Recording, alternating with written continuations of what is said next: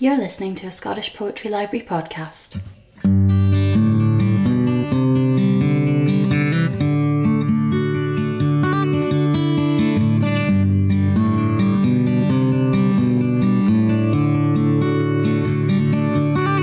So this is a poem that has an epigraph from the AskMen.com guide to why men date difficult women.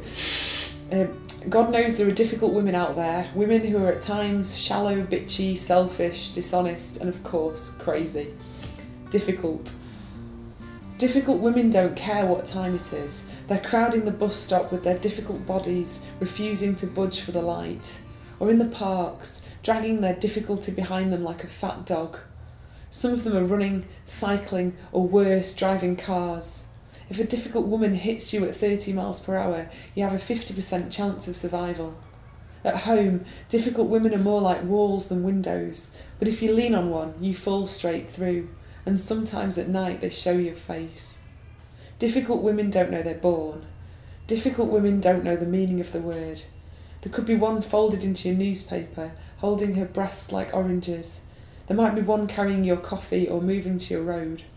In London, it's said you're never more than six feet from a difficult woman. Have you or a colleague had a difficult woman in the last six months? If so, you may be entitled to compensation. Do you have difficulty with our questions? Are you afraid you may be difficult yourself? Hello and welcome to another edition of the Scottish Poetry Library podcast. My name is Colin Waters, and it's my pleasure this week to introduce an interview with the poet Helen Mort. Helen came to the library on a somewhat grey Sunday morning in August while in Edinburgh for the book festival, and it was a real pleasure to meet her and to talk about her new collection, No Maps Could Show Them, which was published by Chatto and Windus earlier this year. Helen was born in 1985 and she gave plenty of notice from an early age that she was going to be a writer to watch. She was a five times winner of the Foyle Young Poets Award. She received an Eric Gregory Award in 2007 and she won the Manchester Poetry Prize slash Young Writer Prize in 2008. Her debut collection, Division Street, was published in 2013 and it was shortlisted for the Costa Book Awards and the T.S. Eliot Prize. Her interests, as you'll hear uh, during the course of this podcast, include rock climbing and running, both of which inspire poems in her new collection. Helen, I wanted to start by asking about the theme of the new collection, uh, No Map Could Show Them. I think it's, is it fair to say it's a, a large number of the poems are about reclaiming the history of women climbers? I think I'm just been very interested in not just women necessarily, but pe- people whose stories haven't been celebrated enough, kind of unsung heroes, in, if, if, for want of a, a better term. But yeah, I've mostly been focusing on maybe women's stories in the, the climbing world, thinking about how all the narratives that I grew up with when I started reading climbing literature as a child were very much um, male heroics. It was the, the, the white spider and touching the void and things like that. And having got interested in some of the slightly lesser known stories that are starting to come to the fore now. People like Dorothy Pilley um, and uh, some of the climbers of her era.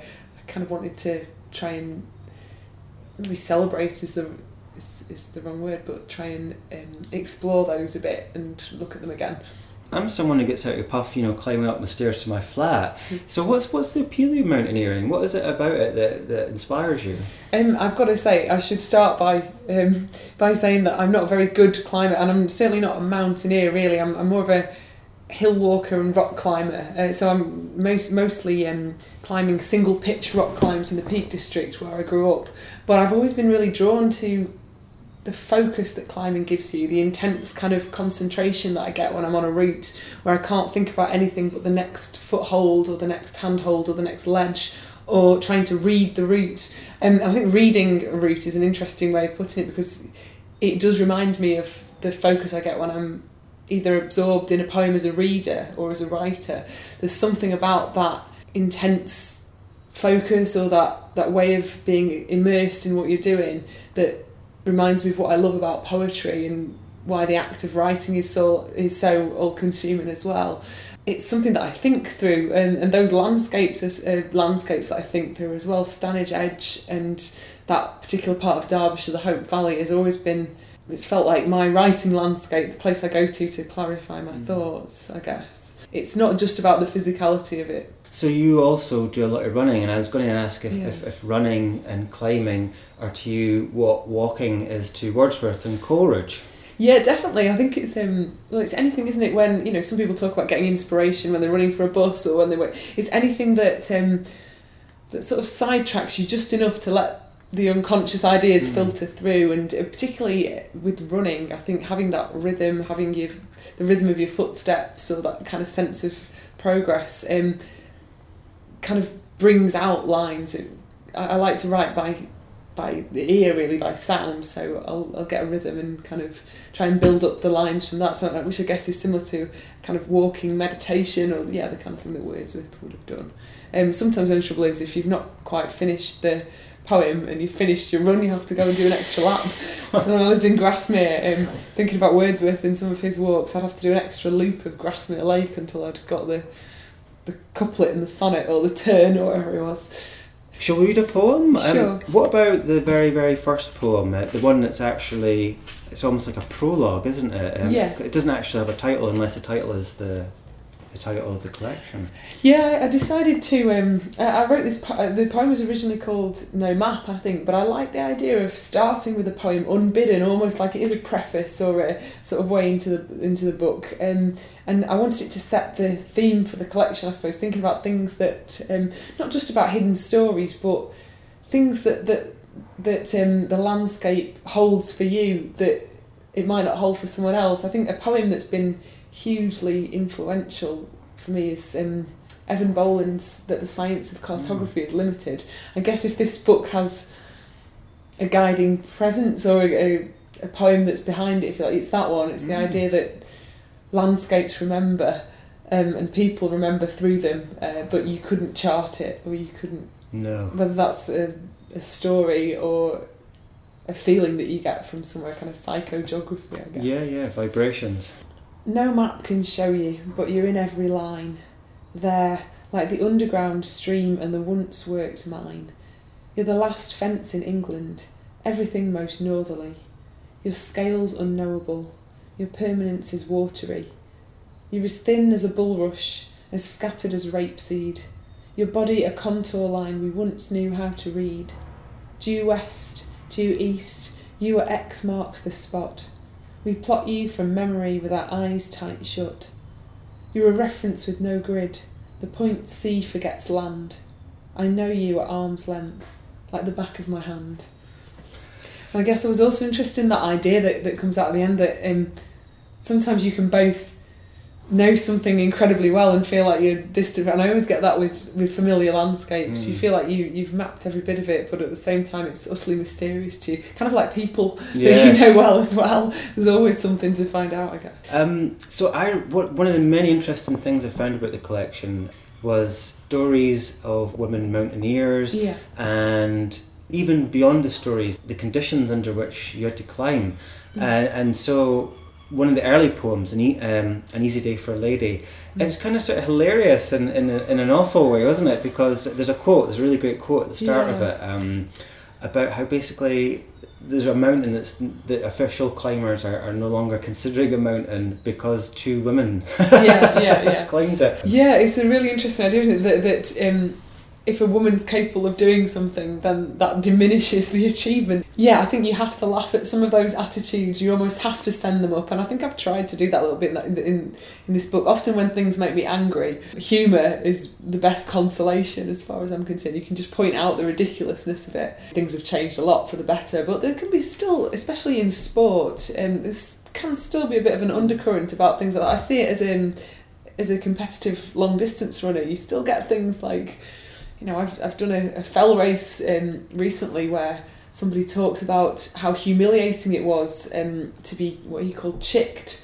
which is where you're overtaken by some of the leading women in the race as a male runner. There's an actual term for this. Yeah, it's to, to be chicked. And then he said this to myself and one of the other women who were at the who were leading in the, the women's race and were overtaking some of the men and you know that's that's not that far away from this idea of of uh, now the mountain's been climbed by two women it's not worth doing it so and obviously those things are hilarious but they still happen and I think um, yeah humour is our best defence against the utter ridiculousness Yes, I think like so. I mean, the, the other thing that's hilarious uh, uh, hilarious, stroke awful, Mm. is the fact that women climbers were expected back in so it's the 19th century we're Mm. talking about, isn't it?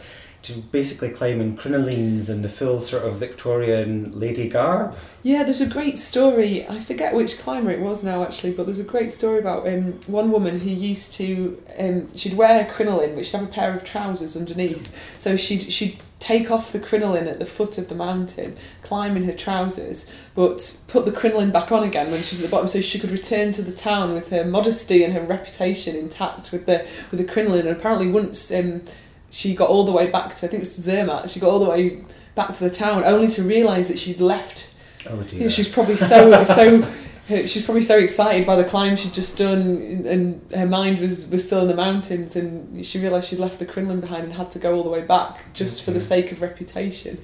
There's, so, something very interesting about presentation and outward appearance and it and, and yeah to, things for, for, for women then and perhaps to some extent now as well being much more about how you're seen and how you, you appear visually in, in that kind of way. I thought that was a really interesting metaphor for that.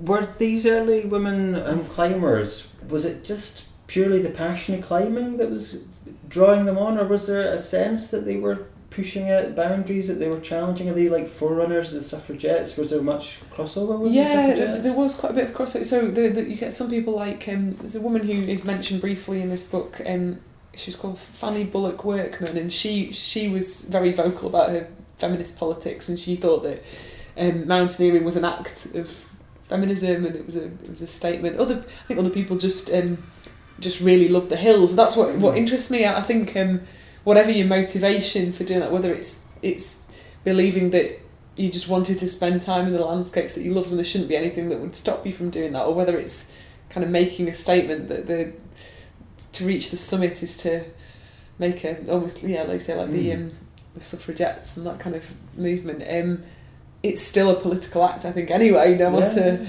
no matter what what what their reason for climbing was, and there was a lot of speculation. One of the things that, that comes up a lot in the literature of around that time is people interested in, in, in why you know why if, sometimes if women want to climb mountains perhaps they were missing something in their lives there's this implication that what, what did they need from the mountains that they Mm. weren't getting elsewhere and I, I think that's a really fascinating kind of idea what's fun- driving people and you know that obsession continues now and Alison Hargreaves the contemporary mountaineer who I've written quite a lot about in this Mm. collection I think there's far more I mean, people are always interested um, in what drives climbers and that strange obsessive nature and there's always the implication that there might be something a bit wrong with them that they want to keep going back and risking their lives in that way but I think it's even more acute for, for women Mm. even so so there's a lot of speculation about Alison Hargreaves and what made her want to take the risks that she did as a pioneering mountaineer And you've written a sequence of poems about Alison Hargreaves in this collection. When you started out in that, what was it that drew you to it? Was it the fact her life represented something for you? I've always been absolutely fascinated with her as a figure, which seems strange in, in some way because, as I said before, I'm I'm a really amateur climber. I'm not somebody who's out there taking huge. I, I, I risk injury and you know possibly a bad fall. You could could could have serious implications, but it's not the same stakes as, as the stakes of high altitude mountaineering. Not not even remotely the same world. So it might seem strange to be so obsessed with with her life in that way, but um, it's partly because she learned to climb in Derbyshire, which is my, as I said, my imaginative landscape, but also the place where I learned to climb. But it was more reading her biography and, and feeling this strange sense of kinship or empathy in a way that you can with, with people you've never met and people who are no longer alive um, through their words or through their achievements. Um, and funnily enough, I think it was partly because Alison's obsession with mountains and the way she felt that she could express herself and the way she felt like she was only truly herself when she was in those particular landscapes or when she was immersed in the activity of climbing reminds me of how I feel as a writer and how I've always felt about putting poetry at the centre of your life, which again might seem like a strange comparison, but I think anything that anything that's so all consuming for you, anything that you've decided to put at the heart of your life that can seem selfish, that can exclude other things, that, that can yeah, be that that sometimes even damaging focus, but that also gives your life meaning mm. and makes you feel that you're able to to express yourself in a way that you're unable to in so much of the rest of life. I really identify with that as a writer as much as with the climbing itself and with mm. The way she talks about it. And it's actually very moving reading how, especially as a teenager, when when she was starting to climb, how she, yeah, how she becomes herself. I think through through the mountains and how it's a way of stepping back from some of the other difficulties of her personal mm. life and of her, you know interactions with other people and and all that kind of stuff. I think it's it's very moving to to read about her. Regions of the Heart is a fantastic um, biography, the Ed Douglas and David Rose book about Alison Hargreaves. It's compelling.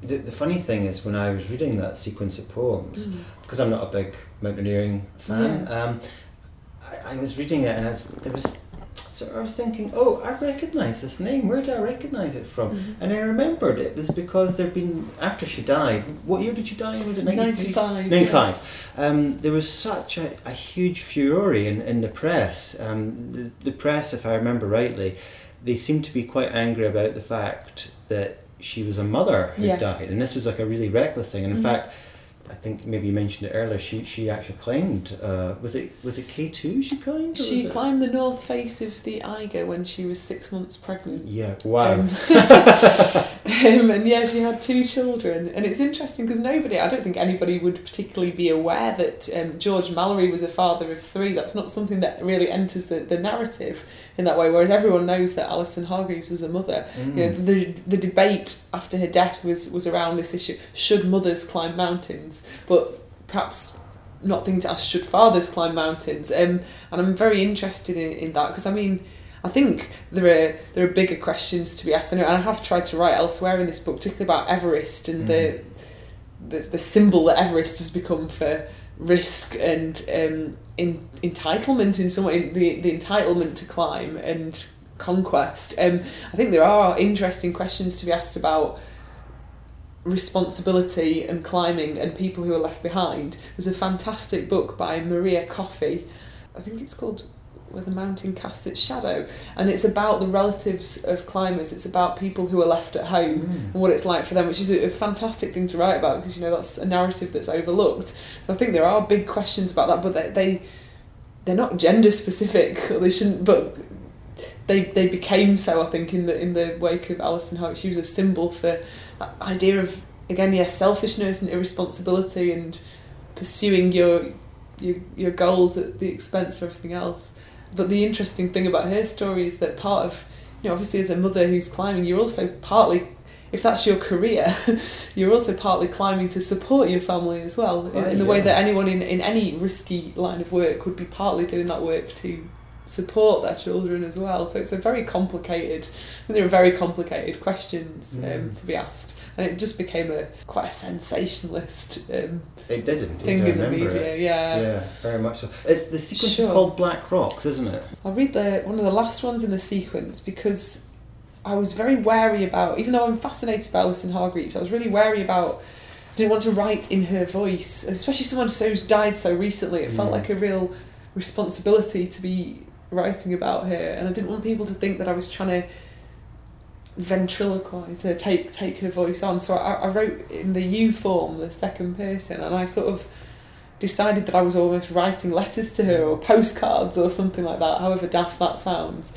So maybe I'll read a poem that's called Dear Alison because it brings out that idea of address and feeling like you're trying to write to somebody who understands the same landscapes as you. Dear Alison, when I make slow patterns on a route called Namenlos, I'm writing to you. Late afternoon and Stanage is a postcard to your loss, stamped with a daytime moon. The midges are small handwriting. Below, my friends lean intricate as lettering. I write to you because your imprints everywhere across the landscapes leaned on page. I know I'll never climb as high as you or hold my nerve, and you'd have laughed to see my tight knit fears. I understand the curve of one low edge can be enough to spend a lifetime on. And if you'd had a lifetime, maybe you'd have turned to face Parent North, this long abandoned storyline. Maybe you'd have picked up where we all leave off. And another one? I'll read the one about because we talked about it. The north face of the Eiger. Yeah. Um, so the the Eiger, the, the north face is, is called the Nordwand, um, but it's been nicknamed the Mordwand uh, Mm. to to to indicate how dangerous it is. Uh, but this poem's just called Nordwand, and as I mentioned, she climbed the Eiger when she was pregnant. Below the white spider, you clench yourself into a ball, your unborn child held deep inside. You wish that you could reach beneath your skin and hold the baby's fist in yours, but you can only curl into the Eiger's mists, cupped in a belly of enfolding snow, stiff limbed, as if the cold could cradle you. Your eyes bright glass, the wind a lullaby, its calm voice calling you into the world, and Stonefall answering, not yet. You know, I, le- I learned from reading um, uh, her entry on Wikipedia Mm. That her son, Tom Ballard, Mhm.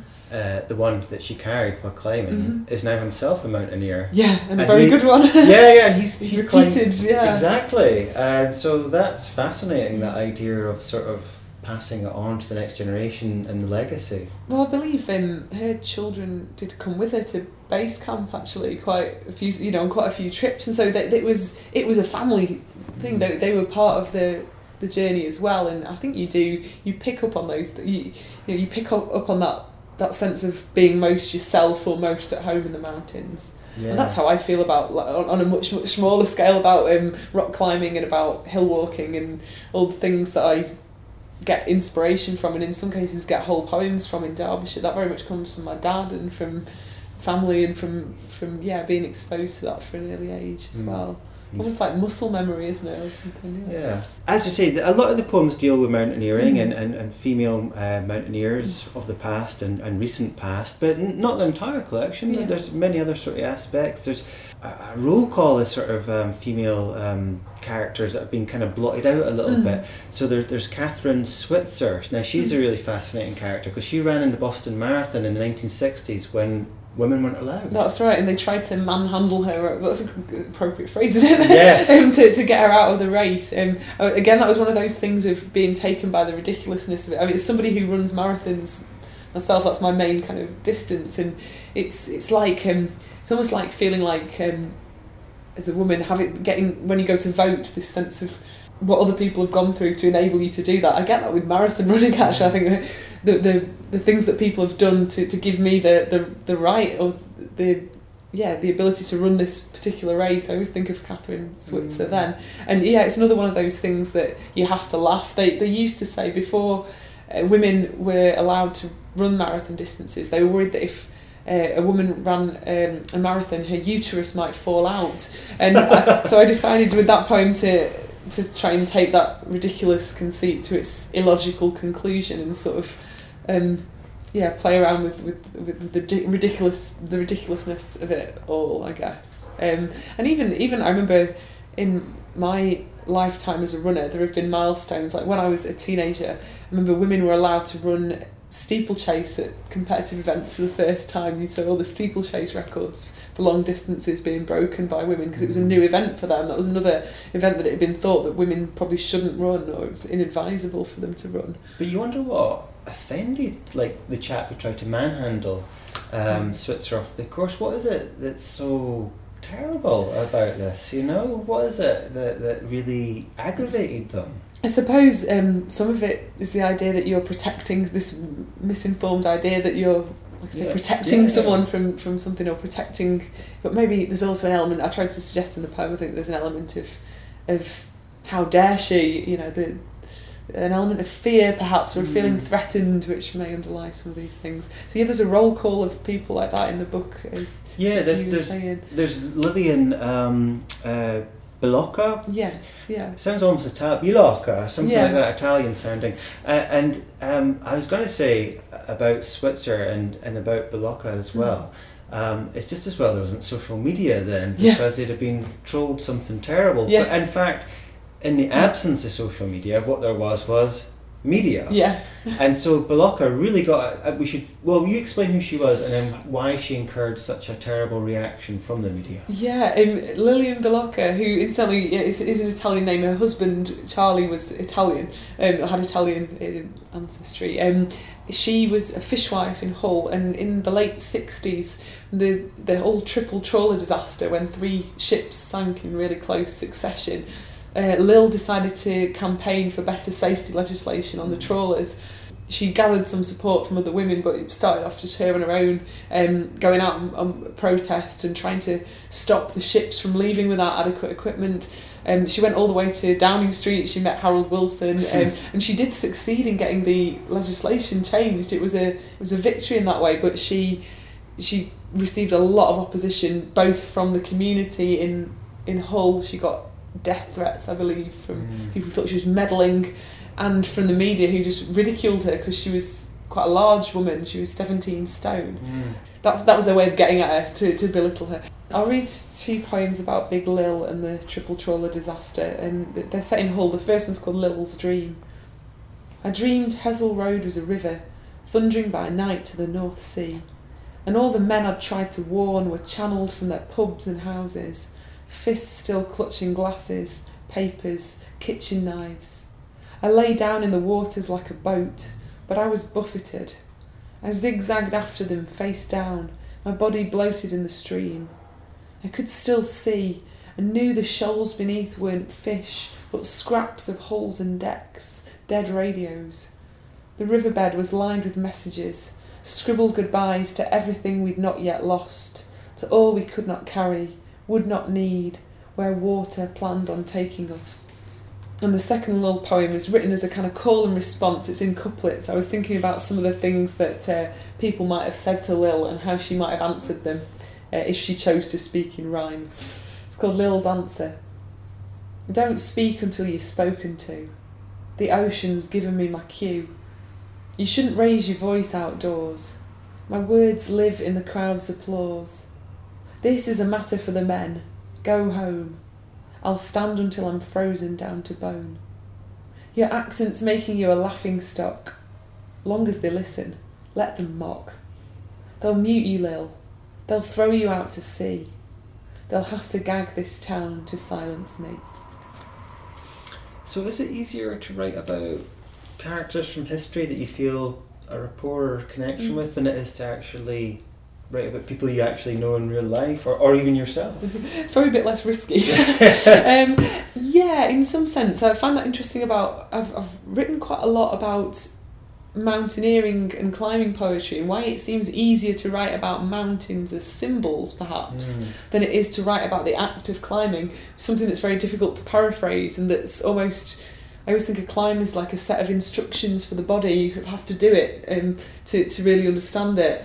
Um, and so I think it's it, it can be easier to imagine other people in the landscapes that you love than it can be to think about yourself in them. To think about all those things again, going full circle back to what we talked about at the start. Those those things that aren't on the map. Those emotional connections with with place that I often struggle to to do anything other than feel them.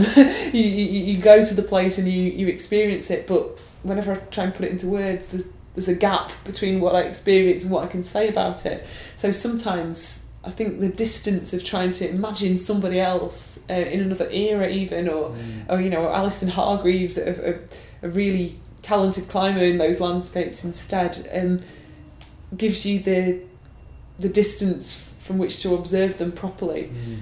rather than being so emotionally connected to the space you, you can't describe it. So yeah, I do find it easier, I think. Yeah. But but also of course, you know, you're always writing about yourself and your own experiences as well, even when you're writing about others, even if it's another era or another time. I wanted to finish Mhm. by asking you about uh, your PhD, Yes. which is on metaphor, contemporary poetry, and neuroscience. It's Yeah. a nice trio. Uh, and I wanted to ask about because I read another interview with you in which you, Mm. s- I think you said that part of it, at least, is based on your response to the work of the great Scottish poet Norman MacCaig. So you know, it's a Scottish poetry library. It'd be Yeah. remiss not to ask you about that.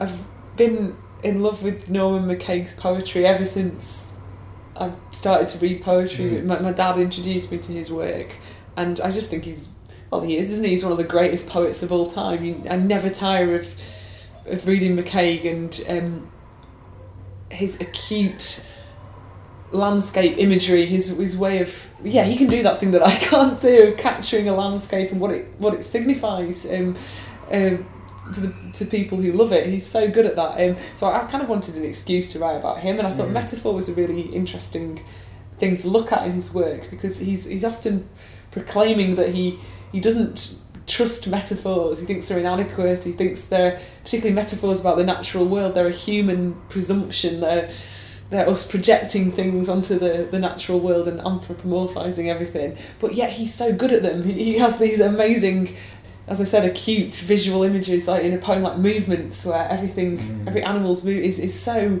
brilliantly captured in, in metaphor. I got very interested in the idea of having this facility for something that you also distrust, the idea of lan- um, language's inadequacy in some ways. So that led me to reading a lot of popular neuroscience, thinking about how um, neuroscientists have tried to approach the mysteries of metaphor um, and locate you know what what happens in your brain when you read a particular kind of metaphor whether it's a, uh what they call a dead metaphor something that's that's um, used so much that we don't really treat it as if it's a novel thing anymore you know like broken heart that's a dead metaphor. We don't think of it as metaphorical so much because it's such a turn of phrase um, compared to a really novel unusual metaphor that you might get in a poem. And that just led me to broader questions about whether poets and neuroscientists are essentially concerned with the same fundamental mysteries about consciousness and what makes us human, and whether scientists and I mean, it sounds like a very simple question, really. Um, scientists and poets might be looking at the same kinds of issues just from very different standpoints. And that sounds very obvious now that I say it, but I've spent three years, three years thinking about it, and it was an absolute joy to spend that much time on the those questions. Not least because I got to spend three years rereading MacCaig. And that's it for another episode of the Scottish Poetry Library's podcast series. Time for some thank yous. Um, thank you number one goes to Helen Mort for coming in and talking to us. Thank you, Helen. And thank you number two goes to uh, my dear friend and musician Will Campbell, who does the music at the start and end of the show. And thank you number three goes to you for listening to this podcast. Um, if you're interested in what the Poetry Library gets up to between podcasts, you can always check out our website for our latest news. Uh, the website address, if you don't know it, is www.scottishpoetrylibrary.org.uk. Uh, we do social media, we do Twitter, we have a Twitter account at By Leaves We Live. Uh, we have a Facebook page. I'm sure you know how to find that. Just go on to Facebook and type in Scottish Poetry Library. You'll end up at our Facebook page. And um, we do Instagram as well. And I think our Instagram handle is SPL Scotland. Um, so we'll be back in a fortnight with another podcast. And um, in time honoured tradition, it'd be nice to finish with the last poem by Helen Mort. So here she is, introducing it. I mentioned about getting my love of landscape from my dad and from those kind of things. I'll, I'll read a poem that I wrote for him. It's about a heart operation uh, that he's had a few times called an ablation, which is spelt with an A. But when I first heard the word, I thought it was spelt with an O, um, and that turns out that, that, that word means something else. And I'm always interested in those things in poems as well, those words that echo other ones or that have the ghost of another word in them. Ablation. Inside the Northern General, they're trying to burn away a small piece of your heart. I want to know which bit, how much, and what it holds. My questions live between what doctors call the heart and what we mean by it. Wide is the gap between brain and mind. And in our lineage of bypassed hearts, we should be grateful for the literal. I know my heart is your heart, good for running, not much else. And later, as you sit up in your borrowed bed, I get the whole thing wrong. Call it oblation, offering or sacrifice as if you'd given something up, as if their tiny fire was ritual and we could warm by it.